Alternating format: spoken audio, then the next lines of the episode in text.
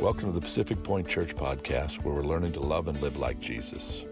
During this half hour, we're praying that God will direct, encourage, and speak to you.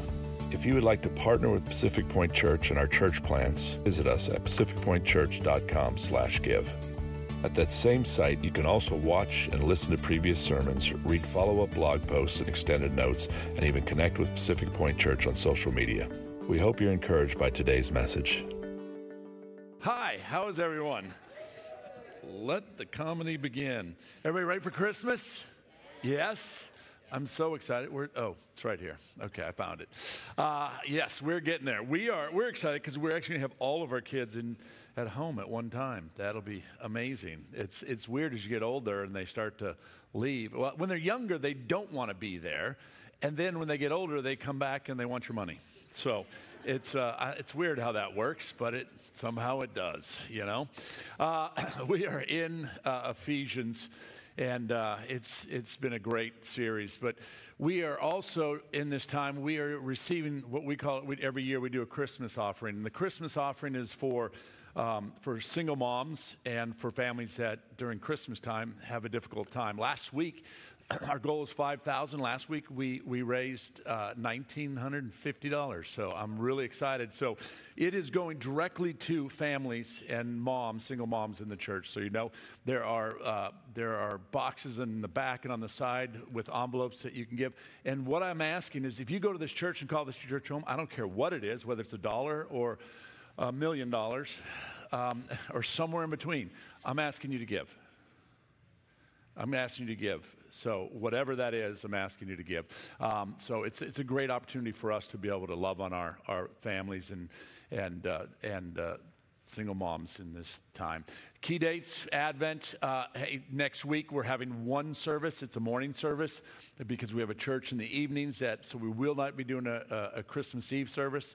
Um, I, I, can give you some some great. There's great churches that will be having Christmas Eve services that you can go to, but we will not. And then um, family home Christmas. Um, we have cards that I thought I was bringing. David, you didn't remind me. I picked them up and I was bringing, and I didn't. But what we'll do next week is we pass out these cards, and it's the opportunity for you as a family to, to worship and celebrate Christmas. The first thing you do, Jesus, the morning of uh, Christmas. So we'll have those for you next week.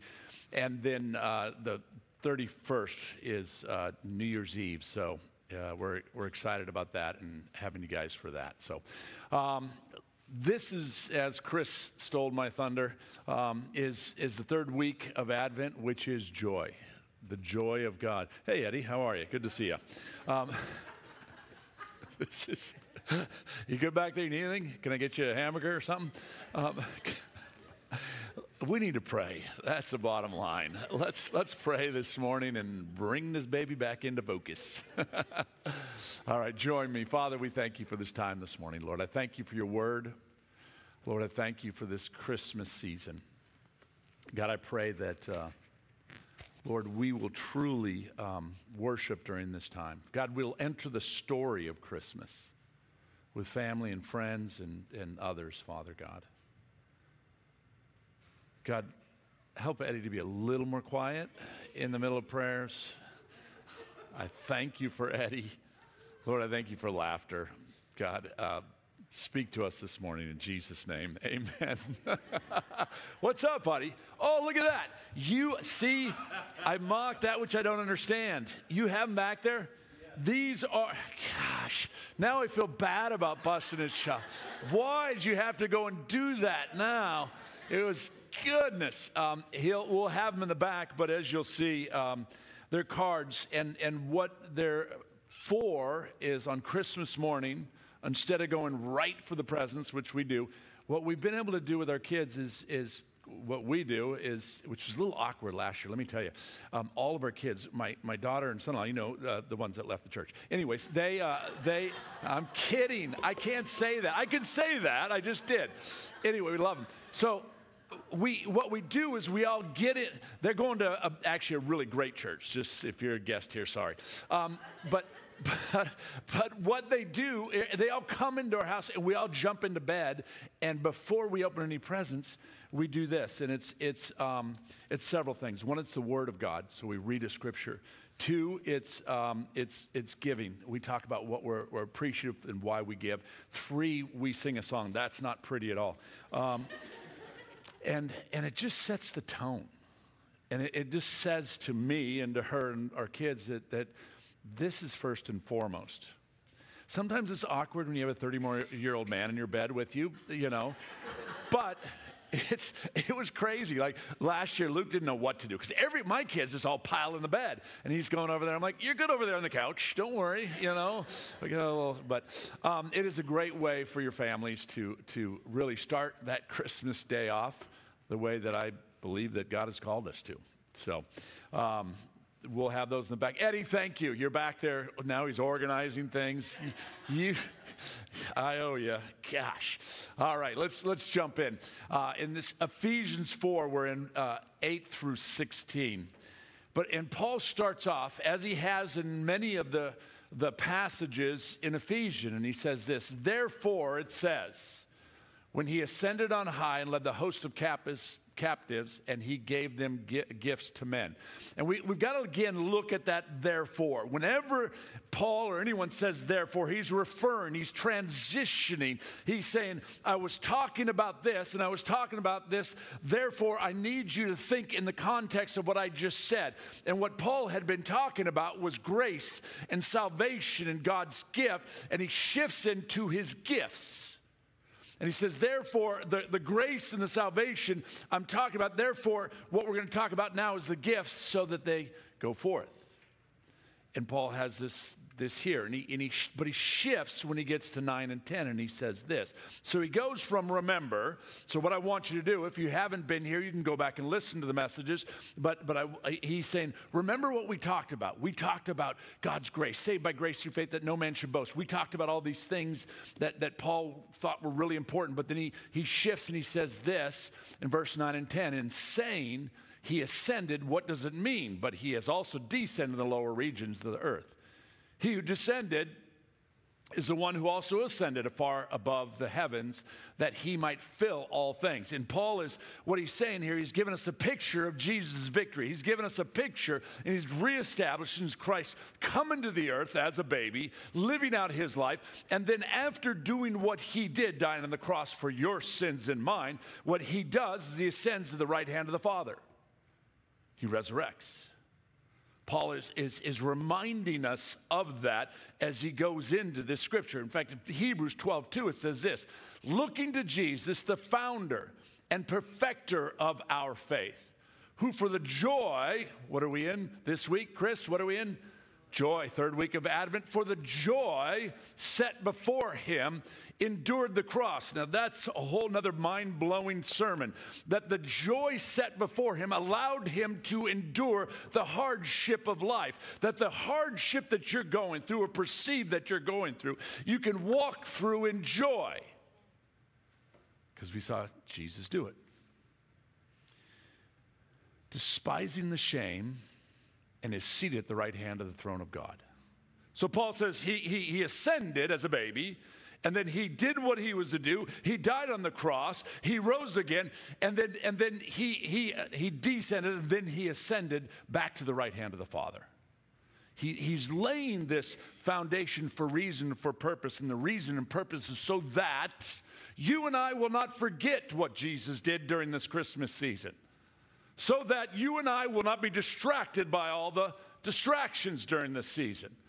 It's, it's that, that therefore is taking you back to the foundation, taking you back to what God wants you to hear, taking you back to where you need to be in this time, which is before Jesus, not before all the things that are sitting in your forefront of your mind. And he says this the gifts to the church, verse 11 and 12. He talks about the gifts to the church. He said he gave the apostles, the prophets, the evangelists, the shepherds and teachers to equip the saints for the work of the ministry, for building up the body of Christ. It's, it's interesting because most people during Christmas time, the most perception that we have is that our gifts are for us. But the Bible kind of turns everything on its ear and says, no, no, no, no. Your gifts are not for you, they're for others. The Bible takes all the gifts that you receive and says, now take them and then distribute them, use them for others to build up the body of Christ. That's what Paul is saying right here. He says he gave us apostles, prophets, evangelists, shepherds, and teachers. I, I don't want to go down, there's, a, there's a, a, a theological trail that I can go down, which I'm not going to go down, but I'm going to give you an overview.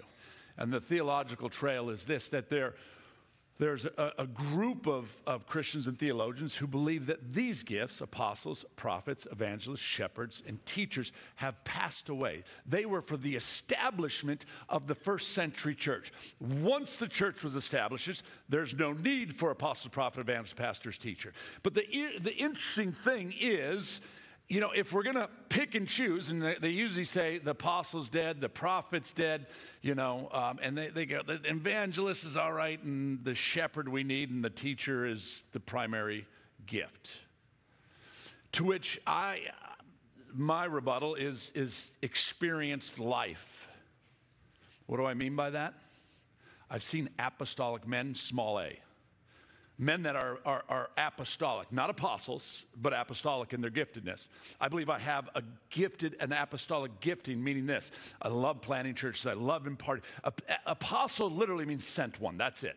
It means to be sent, sent one. Prophets, prophets, the greatest prophetical word that you will ever hear is having a pastor stand up here, read God's word, and unwrap it and, and, and, and give you a peek into something you never saw before. That's the greatest prophetic word you'll ever get. But I do believe God speaks through men and women that have a prophetic gift today. I believe, Kanawani, this man has a prophetic gift. And, and, and God speaks to him, and he speaks, and you go, oh, now here's, let me tell you, it, it, whenever someone gives you a prophetic word, I balance it against the word of God. I balance against others. The evangelist, well, we just watched the evangelist get the cards from the back. The evangelist is, let me tell you about the evangelist. The evangelist doesn't care. The evangelist does not care that service is going on. The evangelist, and that's not, i am not saying that in a bad way. The evangelist doesn't care that you're having dinner because the evangelist steps in and tells the truth of words, God's word, regardless of the circumstances. He's a bull in a china shop. Who's the evangelist here? We need the evangelist. We need the. There you go. Point proven.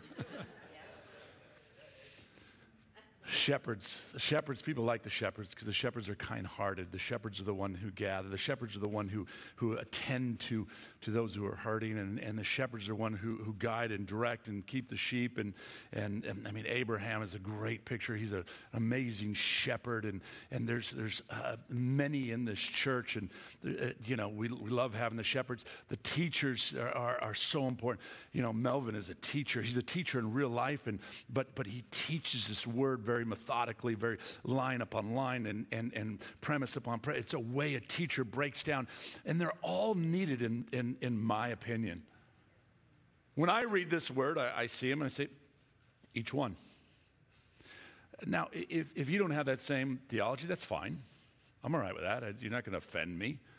But what we believe here is that, that the gifts that God gave to establish the church are still establishing the church even today. Why did he give them? He ultimately gave the gifts to build up the body, to build us up, to encourage us, to, to, to get us off our seats, off our butts, out of the seats, and out there to do what God has called us to do to stir the body of Christ, to equip the body of Christ, so the body of Christ will not be asleep. That's what Paul is doing. He's like, remember, therefore, what Jesus did, so that when you come into your giftedness, you're wide awake and you do what God has called and created you to do. See, th- there needs to be more therefores of remembering what Jesus did, so therefore you will do what God's called you to do. And unfortunately, in the church, there's not a lot of therefore Jesus' death, burial, and resurrection, the gospel, and it doesn't tie into, oh, I, I have something, a gift that God has called me to do. Here's the question who are the saints? We're, you know, when, oh, the saints, you know, saint something, saint some. The Catholics have, have deitized saints, which we don't, but who are the saints? You and me. You don't have to be Mother Teresa to be a saint. You don't have to be the mother of Jesus to be a saint, although I think she was a saintly woman. You, you, God says the saints are those, you and me, who are working and doing what God has called them to do. You and me. What's the question? The question is, what's the ministry that he's talking about? What ministry? Uh, again, see, the Bible, unfortunately for us, we read this word and it's, it's, it, it can be disjointed.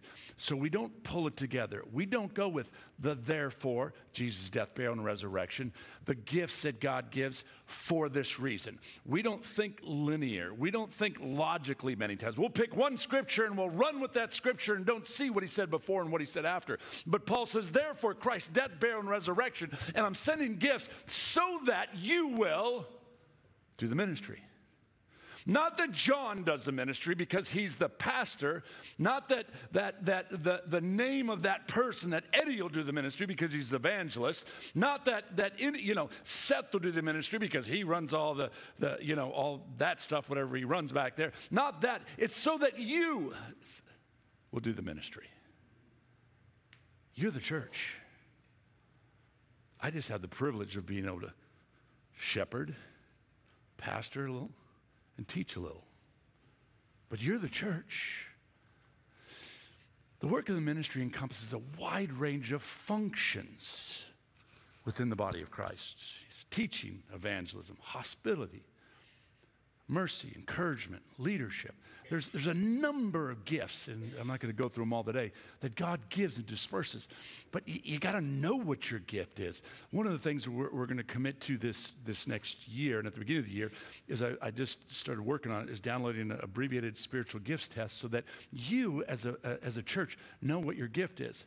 I'm going to ask you to hand it in. I'm going to ask you to get it, understand it, get it back to us as a leadership team so that maybe we can keep you accountable a little bit in it. So if we see another evangelist, I go, hey, you need to hang with Eddie. If I see another apostolic giftedness, I'll say, hey, let's go meet. I, you know, put, if you see someone that has faith, you go, you're working your gifts. It's why it's important. Uh, how many, have, by show of how many people have taken spiritual gift tests before? So a lot of people haven't. That's on us. That's on me. We're going to do that. And you're going to find that giftedness. You see, because each one of us is equipped with a unique gift, and it plays a role in fulfilling God's purpose. This is why when your son and, and, and, and, and son-in-law and daughter come to you and say, hey, we feel like God's moving us to another church, I'm all right with it. I don't want them to leave here. It kind of ticks me off. I think I'm great. Apparently they don't. no. I'm all right with it because of this, because God places in the church so that those who are placed in a church will do the work of the saints. So let's think about that logically. If, if, if my son in law and daughter are here, but they're called to be there, and they have a giftedness that they walk in, where's that giftedness needed? There. Do you see how that works? God places according to his will, as he sees fit, not as you and I see fit, sees fit Romans 12. Your giftedness is for this house so that we'll reach the lost, that we'll love others well. So when someone says to me, there's a difference here. Some people just disappear in church, you know? You know what I'm talking about? Yeah, they're here for a little bit and then, oh, where'd they go? You know, and, and, and it, no one's following up with calls. No one's, you know, that, that just, that drives me nuts when people just disappear. When someone comes to me, though, and says, We're leaving the church, the first thing I always say is, Well, okay, I'm all right. What did God say?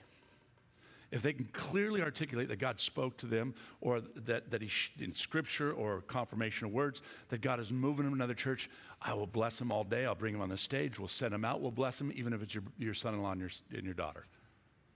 But if they tell me, well, you know, John, Chris offended me again, I say, I always say when they say that, I always say,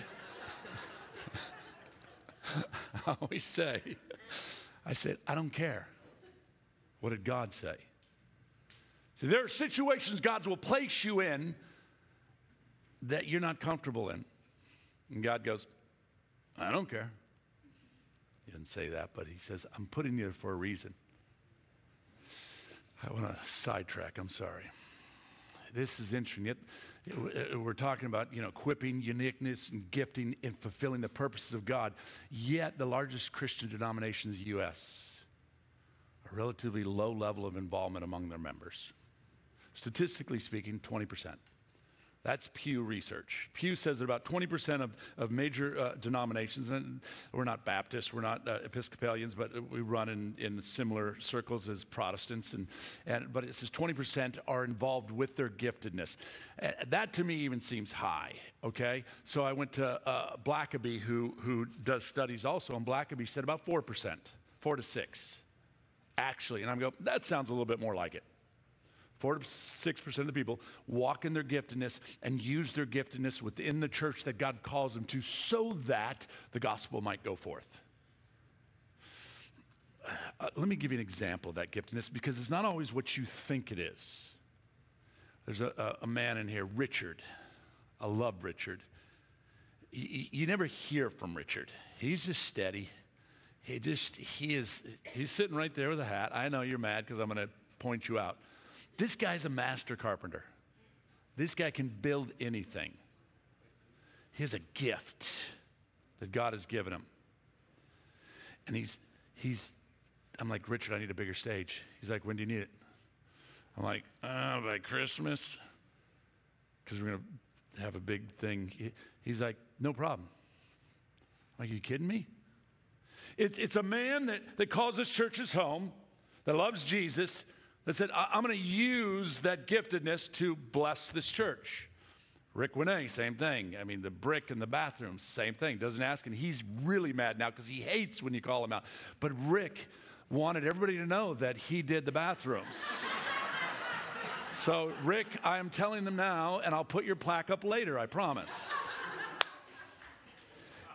I have. We, please come back next week, Rick, or Debbie will. There's a giftedness that they walk in. It doesn't just look like the things that we say, evangelists, although there's evangelism that are on these men, but there's evangelism that goes forth when you do these type of things and allows the word of God to go forth and people get changed. Giftedness. The Bible, or the Bible, uh, Blackaby says four to six percent. I, want to I want to move that number by you being able to identify your giftedness, and I want that number to be 100%. It's not going to be 100%, but I want to get it in the 50s and 60s at least by next year. Some of you won't be back next week. but it's time to enter the story. That's what Paul's saying. That's what I'm at. It's time to enter the story. The story called Christianity. Jesus entered the story 2,000 years ago. We say this every week. So that you and I can enter the story. John 1 14. The, uh, and the Word became flesh and dwelt among us, and we have seen His glory. Glory is the one and only Son from the Father, full of grace and truth.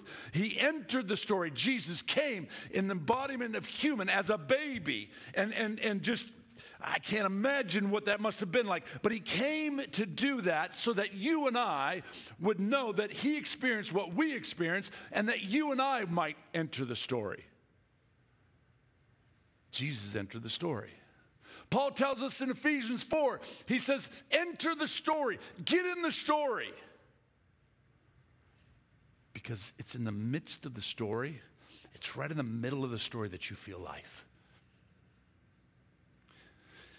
Why are both Paul and Jesus so interested in you and I entering the story? A couple reasons.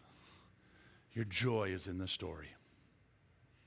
Number one, your joy and my joy sits right in the middle of this story. Your joy doesn't sit in your, your things, your joy doesn't sit in you getting better, your health, your joy doesn't sit in, in your marriage being better, your joy doesn't sit in any of those places. Because the reality is, you can't control any of those things. I've tried, she won't do it. Come on, that's really funny because you guys know it's the opposite way. You can't change one another. Only Jesus can change you. Some of you are working so hard to change that person next to you, or that parent, or that kid, or whatever it is, and, and, and you think your joy depends on that. See, why are Paul and Jesus so interested? Because your joy is in the story. Uh, number two, this I know the story's difficult. The story's really difficult. And the third thing is everyone has a story. Let's look at those three real quickly. Number one, the joy is in the story. Your joy, my joy, is in entering the story. It's in the story that I find my giftedness. In the story that I find the gifts that God has given me. In the middle of, the, of, this story, God defines who I am and tells me who I am. I find my giftedness, giftedness. In my giftedness, I find my purpose. And when I walk in my giftedness and I walk in my purpose, what I find is that I grow. I'm just, just, it's just flowing. It's good to great. It's Jim Collins, that flywheel. If you ever read the book, it's great. It's just, you know, the flywheel, it just gets really tight and it's just hard to move. And then it gets momentum, this flywheel just starts and it just becomes really smooth. And it's the same thing with Christianity. When you know who you are, when you discover who God has created you to be, and then you walk in those purposes and you walk in them as God has called you to, what happens, there's this a joy in life. And then difficulty comes comes and life goes all right because you have a joy because you know who you are in Christ Jesus. Your joy is in the story finding my gifts. We, we looked at some, Romans 11 and Ephesians 4 both talk about gifts, but it's, it's beyond the five that we talked about. It's apostle, prophet, evangelist, pastor, uh, shepherds, and teachers. It's hospitality, it's mercy, it's encouragement, it's leadership, it's wisdom, it's healing, it's the miraculous, it's understanding, it's faith, it's giving, it's encouragement, and, and twice it must really need to be encouraged in serving. Well, I think the reason that it's up twice, Chris, is because my gift is encouragement. Have I told this story at church? We were having a small group at our house early on, and uh, um, we were going around, we were asking everybody, What's your gift? And, and I just I can be sarcastic and make jokes, and all night I've been making jokes and sarcastic, and, and uh, and I, she would look at me like that, and and uh, you know, we'd go down the. And when it finally got to me, I said, "My gift is encouragement." To which she and everybody else in the place started laughing because I was so. You guys don't get that? Okay, I'm completely sarcastic. You guys suck. I'm not an encourager. I am not an encourager but I want to think I am, you know? So when it came, yeah, okay, let's keep going. Um, let's go. Thank you. it's not my gift, but I want to think it is. And Chris laughed at me yet again. Finding my gifts. We find our gifts throughout the scripture Romans 12, Romans 11, Ephesians 4, throughout scripture. It's in my giftedness that I find my purpose. 1 Peter 4:10 says as each has received a gift use it to serve one another as a good steward of God's varied grace. Your gift, what we say earlier, is for others. Although it's a blessing and it's for you, it's for others. Your gift is seen through this word so that you might give it to others. My encouragement is for others. Again, that one just fell and no one laughed. Okay. Your gift is for the people you work with, your house, your kids, your husband, your wife, your neighbors. My gifts are the purpose are the for the purpose of others. And when I walk in my gifts and purpose, then I grow. We wonder why the church is stunted in its growth, because somewhere in here, whether not discovering your gifts, or whether not knowing your purpose, or, or whether not walking, one of these three things is not connected. And you don't see growth in your spiritual walk. I'm just stunted in my growth. I go, okay, uh, do you know your purpose?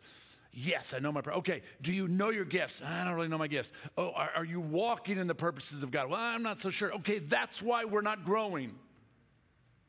It, you know, when, when, when I look at my kids and raising kids, that no one knows the purpose of your kid better than the parents. Correct? Would you agree with that? In the same way, God the Father, okay, knows the purpose of his children better than anyone.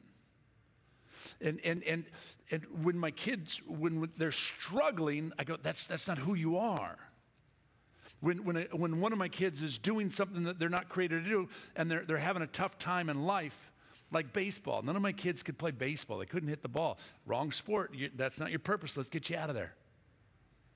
Plus, it's, I don't want to offend baseball players. Okay.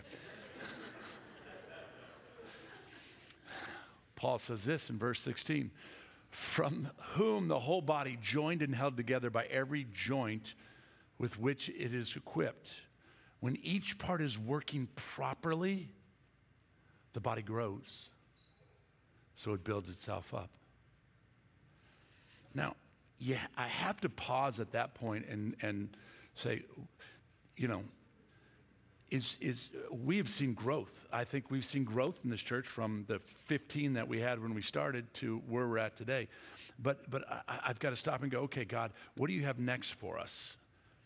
And, and that comes through you guys. And when I say growth, I don't care if they're necessarily sitting in here. I like I feel better preaching to a full house than 12 people, but that's about me, and this isn't about me. But come to church. Look, if you, if you tell me, John, I, I, at my job, I'm preaching the gospel. I'm not pulling out my Bible, but I'm reaching people with the gospel. And they're getting changed. And I'm like, that's the church. I'm, I'm good. That's the body functioning as she should function. And, and if you want to send them to another church, I'm all right with that.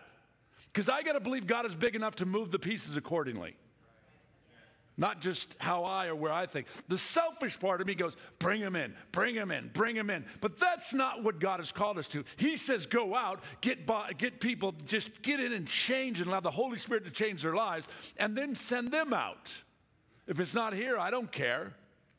We have been blessed to, to be a part of planting, I think last count, over 50 churches.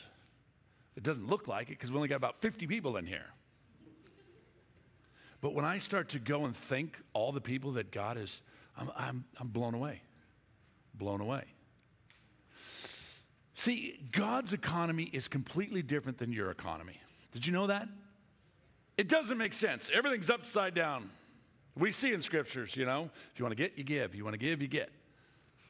Huh, something like that. first shall be last, and the last shall be first.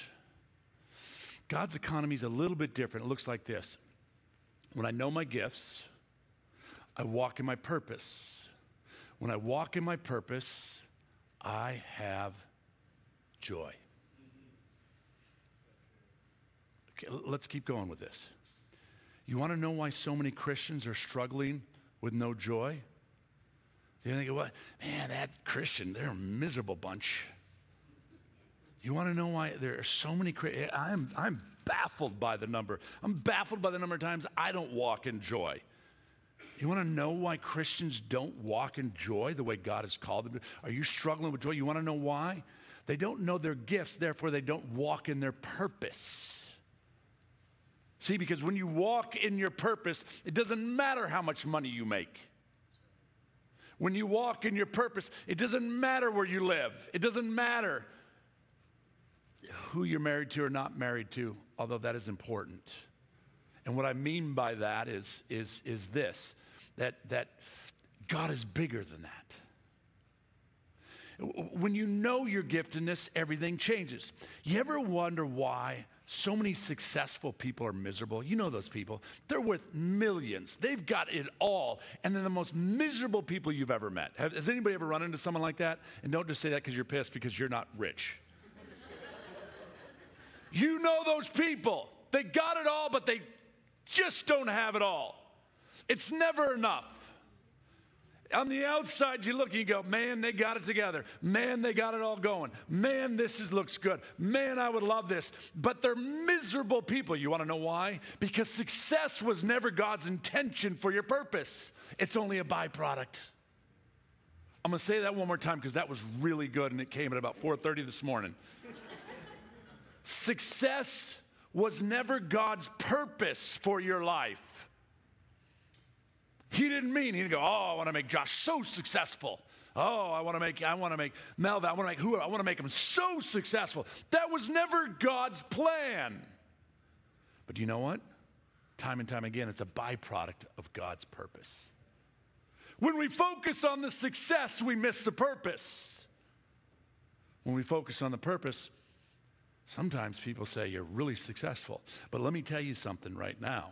What I have learned in the purposes of God, uh, you know, is that I am incredibly successful. And I, I don't say that in an arrogant way. I am successful because God has allowed me to walk in my purpose and know my giftedness, and, and, and, and He's just blessed us beyond my. The, the, the pro- byproduct is the stuff. The real blessing five kids, a few grandbabies, maybe a couple more grandbabies coming soon. That's a little insight. the, the, your money is just a byproduct. Your houses, your cars, just a byproduct. You need to be thankful, but it wasn't God's intention. And I mean that, it doesn't mean God is mad or anything other than that his heart for you and I is that we walk in the middle of our purpose. See, because when you walk in your purpose and you are successful, you realize something. The reason I'm successful is because I'm walking in the purposes of God, and He gave me the very next breath to draw upon, and that's the only reason I have any success in the first place. There's a humility that walk coming. Let, us flip it around. You ever wonder why some people going through hard times or difficult or difficulties have such joy? You, you ever seen those people? They're gold. Those people are gold when you know their story of pain and, and difficulty and anguish, and there's just a there's a smile on their face. I, just, I just, you're just attracted to those people. Even in the middle of the hard, they're using their gifts and walking in their purpose. Holly's, Holly is, is one of my favorite people she always has a smile and she's always full of joy and she's always serving and a part of, of being right in the middle of the giftedness. But I know there's some physical challenges that she has. But you would never know unless you dug in deep and, and said, I hope you're all right. I didn't ask you if I could say that, but I love you and you're amazing. There are people, oh, you can clap, sure. All right, we'll give you a round. Why not? All right, thank you. Um, Although, you know, you didn't give Rick and, and, and Richard a round of applause, so I kind of feel, you know, a little out of balance there. Right in the middle of their stuff. I, I know, it, uh, you guys probably sick of hearing about my mom, but uh, in the middle of her, which is, uh, I don't care. Um, you get to, I, I'm here, you get to hear about my mom. In the middle of her stuff, there was always a smile, there's always joy. And if you know her like my kids and, and, and my dad, like we know, you, knew the pain, but, but no one knew the pain. It, it just, that's, that's someone who's walking in the middle of their giftedness. It's God's economy. It's God's economy. God's economy is this knowing your gifts equals knowing your purpose. Knowing your gifts and walking in your purpose equals joy. There's where your joy is. That's where your joy. Your joy is not in the next thing. Your joy is not in him changing. Your joy is not in her changing. Your joy is not in anything other than this. Knowing your gifts that God has given you, knowing what Jesus did on the cross, walking in your purposes to be a part of what God's calling you to do with others, and walking in that purpose, what will happen is joy will naturally come. My wife likes to make things beautiful as you can tell by me. no, she, she missed that one. Um, she is an expert at making things beautiful. And, and, and she takes things, and, and um, it, God placed in her this purpose to help make things beautiful, whether it be my children or, or whether uh, it be our houses or whether it be this place or whatever. There's just this giftedness. And when she walks in it, uh, she, she, she is who God has created her to be. Is it an evangelist? Well, you don't go, uh, beautiful, making things beautiful equals evangelist. Well, I would argue that to be not true. That, that when you come in here and you see the beauty of what has been done, it, it sets a, a, a stage for for, for God to move in such a way because you feel at peace in this place. When you come into my home, there's a peace because of what she has created that allows the Spirit of God to do what God is going to do. It's a giftedness. My children didn't get that. You go into the room, it's a gift of chaos. God's economy gifts plus your purpose, walking them out equals joy. That's where you find joy. That's the heart of joy because you're doing exactly what God had called you to do. Number two, this I know the story is difficult. Look, in 27 years of pastoring, here's what I know life is difficult. It just is. Matthew 7 25, Jesus says, And the rain fell, and the floods came, and the winds blew and beat on the house. The difficult times are coming. They're different from each for each one of us, but know that you know that you know this. Difficulty is coming. You're either right in the middle of it, coming out of it, getting ready to go into it, or you got a little reprieve. That's life. I don't always like it, but let's just call it what it is. Paul says it this way in Ephesians as we're 4:14. The reason life is so difficult is because you are acting like a child. Now, therefore there's no condemnation in Christ Jesus. If this doesn't pertain to you, just take another nap. But if it does, you need to wake up and you need to listen to this because what this what Paul is saying to you and me is grow up. Hey church, grow up. Don't be like children. He literally says, he says, stop acting like kids no longer, verse 14, it says very, no longer be children. Why? Because children are tossed to and fro by the waves. They're carried about by every wind of doctrine, by human cunning, by craftiness and deceitful schemes. This is why I look through the lens of this word he says, Stop being kids. You want to be culturally relevant. You want to be, I'll use the word woke. You want to say all and be all things to all men. He says, You're acting like a fool and you're acting like a child. He said, You take the word of God as a mature man or woman of God, and you don't compromise this truth. You're not self righteous. You don't beat, put, ah, easy for you to say, beat people over the head with this word. You're not, you're not mean or angry, but you stand on truth at the expense of you. Because your defender is Jesus. And when the world tries to compromise what this word says, and the world says foolish things, you go, nope, I'm not going to be tossed to and fro. You want to know why the church is all over the map? Because in many cases, she's not willing to take a stand and say, This is truth, like it or not. I,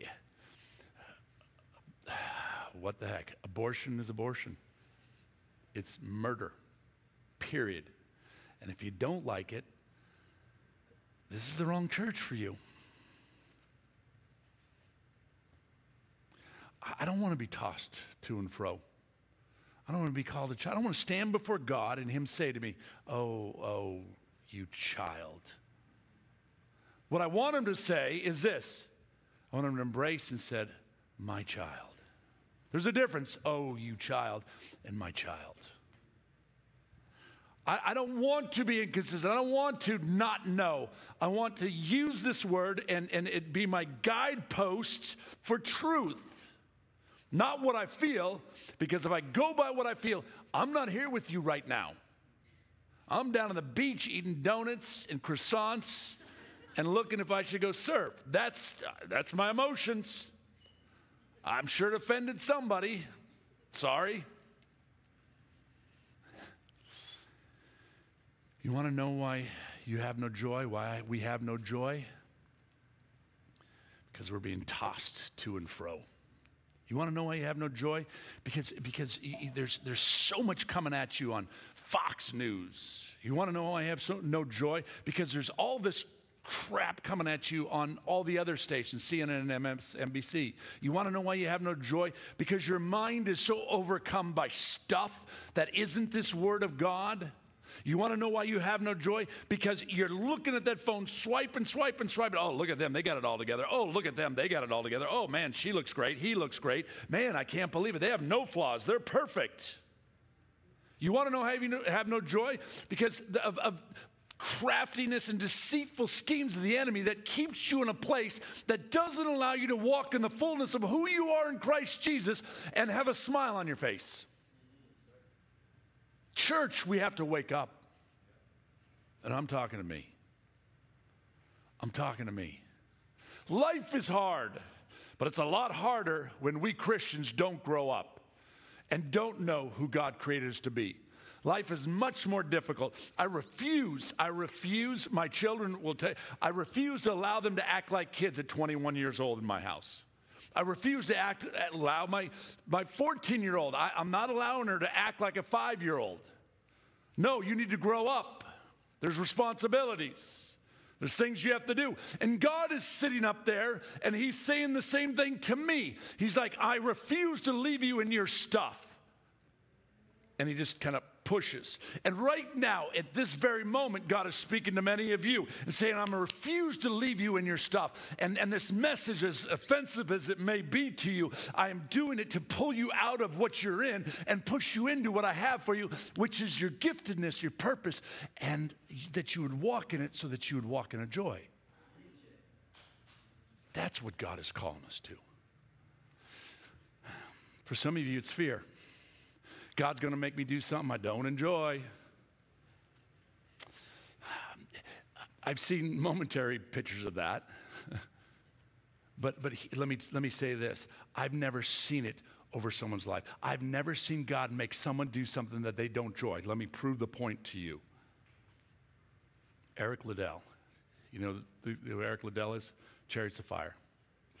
And said this. He says this I believe that God made me for a purpose what we're talking about purpose. But he also made me fast. And when I run, I feel his pleasure. What, what, okay, so back to what I said. I don't believe God, I've never seen that God makes someone miserable in who they are. Well, th- their circumstances may be miserable. But when they walk in that purpose, they feel the presence of God. This was about running. This is a guy who was running and, and, and not running on the Sabbath and all the, this great movie, watch it. But, he, but he, he, he says this profound thing. When I do what I'm created to do, this man was created to run. He was created to glorify God. He was created much more than just running, but that was one of the things he was created to do. And right in the middle of him running, he could feel the presence of God. When you do what God has created you to do, you feel His presence, you feel His peace, you feel His, pre- uh, his, his, his pleasure. When, when she creates, when she does, she feels the presence of God right in the middle. I know it's Pam, when Pam teaches these kids and runs school, I know when you're right in the middle. I know there's stress, but right in the middle, but you feel God's presence because you're making this impact. And I mean, Rick, when you lay bricks and you make things beautiful, I know you feel God's presence in the middle of this creation and the creations that you do. Josh, when you, when, you, when you create music and God's right in the middle, your whole family, that, that God's presence, you can feel the presence of the Lord when you do what God's called you to do. Melvin, I know when you're, when you're teaching in, at, that, that God-forsaken USC, that, that you, you, feel, you feel God's presence. They're playing in like the Outback Bowl, that's good. And, and then, but you feel God's presence right in the or no, you're not teaching at USC, are you? Oh, that's right. You were an admin at USC and you left and went over to the right school. Okay. But I know you feel God's presence right in the middle of your teaching. We've had that conversation, and that's what he's talking about right here. You see, when I walk in God's purpose in my life, I feel his pleasure. His joy is with me. Too many of us, too many people are, are, are round pegs trying to hit a, a square hole. And that's why you're frustrated. That's why you're not happy. That's not why you're not walking in the fullness of who God has called you to be. That's why you don't have joy. Why? See, God, He is a creator. And the creator always feels joy when, he crea- when his creation does what he created it to do. We just moved and, and um, I, you know, doing all the changeover for cable or internet and all that stuff and, and all the stuff that you do there's, gosh, and I didn't create it, but when, when I put all the parts together and I plug it in and I plug in everything and then it works, there's this great joy. You know what I'm talking about? Conversely, last night I went to a game in, in LA at, at the SoFi Stadium, a bowl game, and, and, and I, was, I was, they sent me tickets electronically. I was ready to, I, am telling you, I, I, the closest I've come to to cussing in my life. I mean, literally. it's crazy. I'm right there on the edge, right on the edge. But Rick, I didn't do it. oh my gosh. Frustration. But right when I love this this quote, and uh, this is another 4:30 in the morning. So God, God, I, I, God feels joy when His creation, you and me, are doing exactly what He created us to do. There's this great joy in His heart. When my children do what I know they're created to do, there's this great joy in my heart. When I watch McKenna, a psych nurse, and, and she got so much practice in our family, and I see her doing that in real life, and I, there's just a joy in my heart that she's doing exactly what she was created to do. I know it's funny, but it's true. The Creator has incredible joy when His creation does what God has called them to do. God's economy gifts plus purpose plus walking it out equals joy. Where's your joy? Where's your joy? It's not in this hour service. I'm sorry. I just realized I'm, I'm bumping up against. I, what, where are you going to go? You can leave if you want. Where's your joy? It's in your gifting. You can't find your joy, it's in your gifting. It, it, it's in your purpose. Your joy that you may have lost, it's in your purpose. Here's the interesting thing in the Bible it's not contingent on your circumstances. You could have the worst circumstances in the world, but, but if you're walking in your giftedness and you're walking in your purpose and you're walking, there's joy. There's joy. It's in your story. The joy of the Lord is right in the middle of your story.